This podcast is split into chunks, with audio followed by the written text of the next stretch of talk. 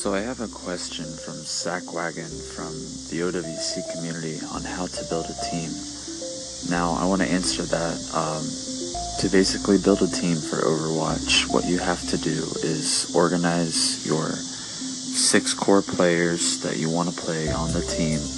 Then you have to figure out when your team is actually going to play. So the biggest challenge for creating a team is not only finding the players uh, that are going to play play with your team, but to actually come up with a schedule that you guys can meet on. And it's easy to do this through Google Docs or whatnot, and figure out play times, um, practice times that you, everyone can meet up and show up to.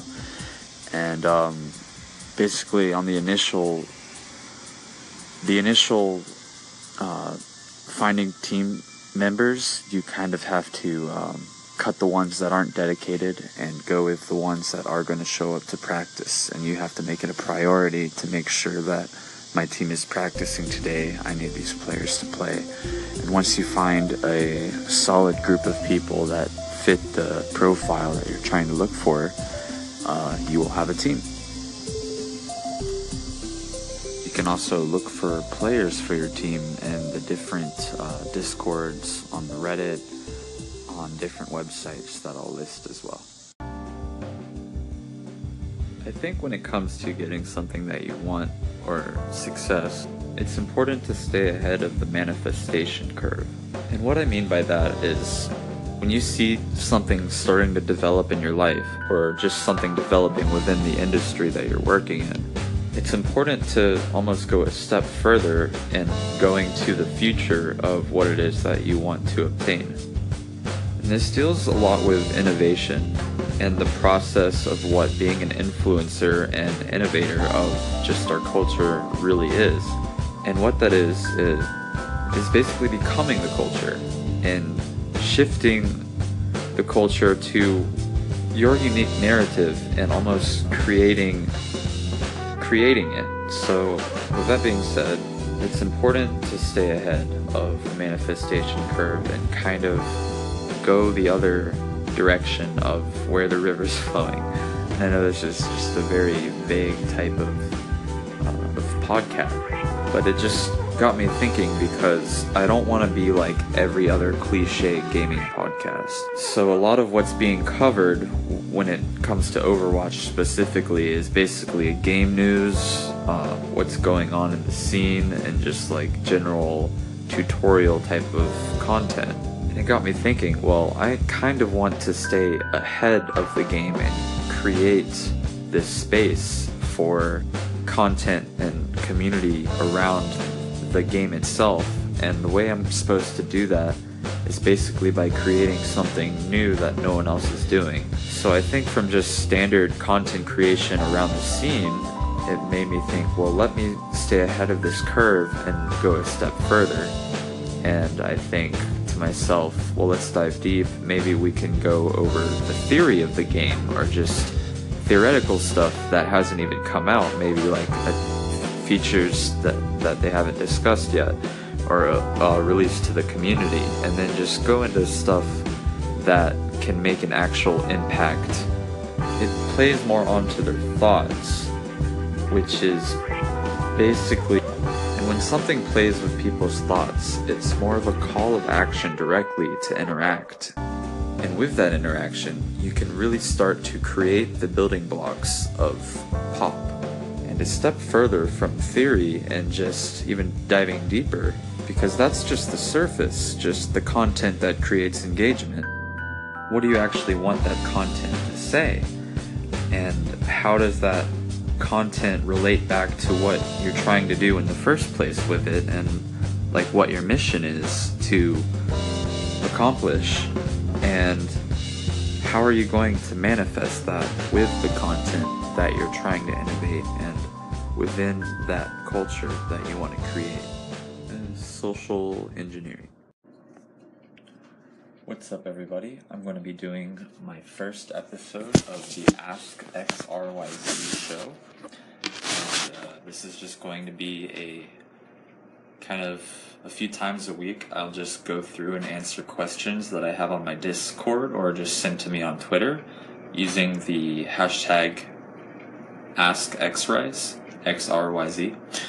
So um, I'm going to get right into it. Um, Albert underscore O W asks, how do I stay sane playing competitive?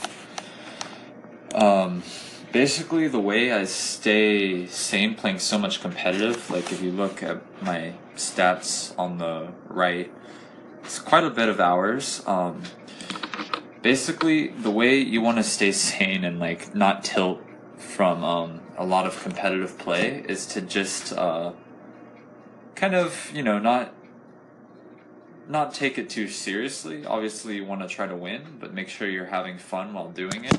And then the more you do it, the uh, more muscle memory you have built up into doing it, so you just kind of don't take it a big deal.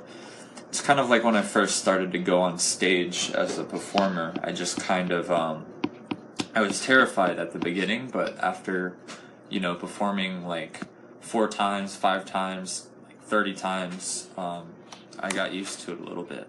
So it's just something you practice, and it's the same with playing Overwatch. It's just like, don't treat it like a big deal. Um, it's the same thing when you're going in a tournament.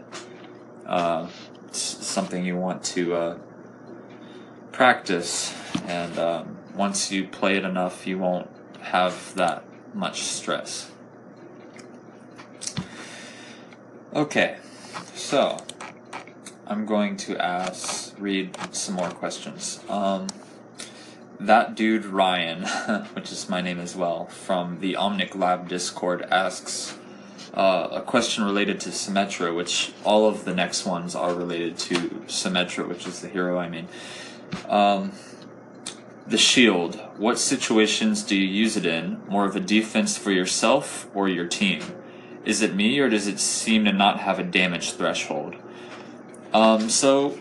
With the shield ability, which is the photon barrier, you want to make sure you use it frequently, but also to save it for the key moments when you either need to save yourself or your team. It doesn't matter really.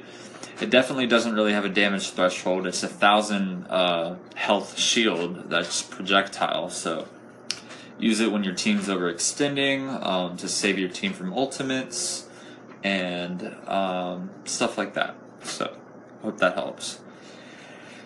Uh, Tristan F eleven from the Omnic Lab Discord asks, when is Symmetra's Alt-Fire useful? In what circumstances is it a better choice than her primary, and how do you get hits with it being so slow? Well, Symmetra's Alt-Fire, her right-click ability, is basically useful when you're trying to put pressure on the choke and building up your tele. You also want to engage with right-click, and anytime you're not in that melee range, most of the time it's safe to use right-click and just kind of spam orbs in different directions, try to place your orbs in different directions, and um, that's how I would get hits with it. It has a lot to do with prediction, so make sure you're predicting where the enemy is going to be or putting it through a area where they can't see, and just try to put, put them out frequently, and then when they get too close you want to switch over to left-click. So... that is that. Um, Demon Tech has a few questions from the Omnic Lab Discord. Um, what would you like to change about Symmetra? Then, where are sneaky tele spots, or what most use areas? Then another one. Do you build car washes or place turrets randomly? Okay, so I'll answer them in order from third to first. Um, so for the turrets and where I place them at, is I kind of like to spread them out. Sometimes I'll put nests and car washes in certain locations, and it's just situational. Um, has to deal with if you know they're going to destroy the turrets or not, and you want to put them around places they're not going to destroy it. But you also want to place them in areas of the map that the enemy is definitely going to go through, and that's very important. So that leads up into... So that leads up into, um, you want to put your teleporter kind of behind um, enemy lines, where, not behind enemy lines, but behind um, your team. So the enemy has to basically go through all your turrets and all of your teammates to hit the teleporter, and that would be kind of like good tele spots, and that's where I usually put them. It's just in areas where it's hard for the enemies to reach. What would I like to change about Symmetra? Um, I would make her a lot less. Um, I would I would make her tel I would make her teleporter and her turrets be able to be seen f for teammates through the wall. Um, just like you can see Sombra health packs when they're hacked. The same kind of concept, so your team could kind of play around Symmetra a little bit more. Um, another thing I would change is maybe reduce the slow time on placing the turrets. And that's the only thing I can really think. I think she's okay the way she is. So, um, a question from Jaycoop on Koth maps. What is your game plan for retaking the point? Do you just follow the tanks on the point, or do you set up a trap on the sides and try to lure people into it?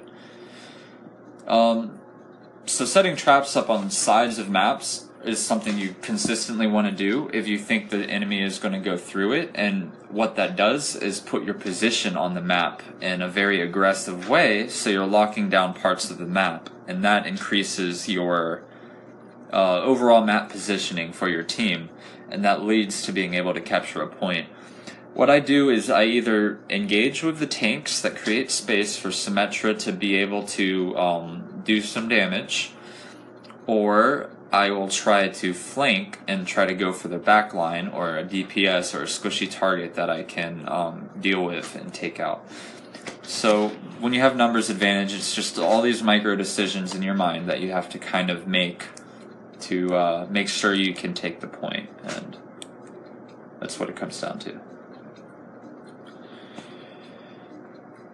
Okay, so I'll go to Space Clown's question. Um, it's King of the Hill, you have the objective, teleporter or shield. So, well, if you already have the objective, you can either do two, one of two things. If you think their D P S are problematic for you and you want to have more survivability, sometimes shield gen is good. Um, like if they have double hit scan, I usually go shield gen. If they have ultimates such as Genji Blade or Diva Bomb or Graviton Surge, it's better to go with teleporter, and then you place it in a location behind the point, so if you get wiped you can just come back and still have control of the point. Another thing is, if you can put pressure on the enemy spawn and you just have your teleporter up near the point, it's like you can push up and put so much pressure, and sometimes that can be very fatal for the enemy team on Koth, and it's a good strategy. But yeah, shield, I don't like to, I, I put it sometimes if we already have the point. When you don't have the point, sometimes it's good too to give you that extra fight um, potential of winning. So, playing Sim and Quick Play. So Zadka asks, I love playing Sim and Quick Play, and comp I average about seventy percent win rate with her. At large, I feel like my win rates on Sim are higher than my average overall because I'm very selective when I play her. Do you have any suggestions for transitioning into playing her more generally and trusting your team to be capable of running a solo heal or triple support? Uh, especially with the zero to full tilt that often comes with the attack Symmetra pick when attacking before showing the team what you're capable of. Okay, so playing Symmetra in a general way is you just kind of want to play it in maps and situ- I think she works in every situation, for one. She can work. So you want to play this hero and learn this learn the situations that it can work, and learn the team comps that it can work well against.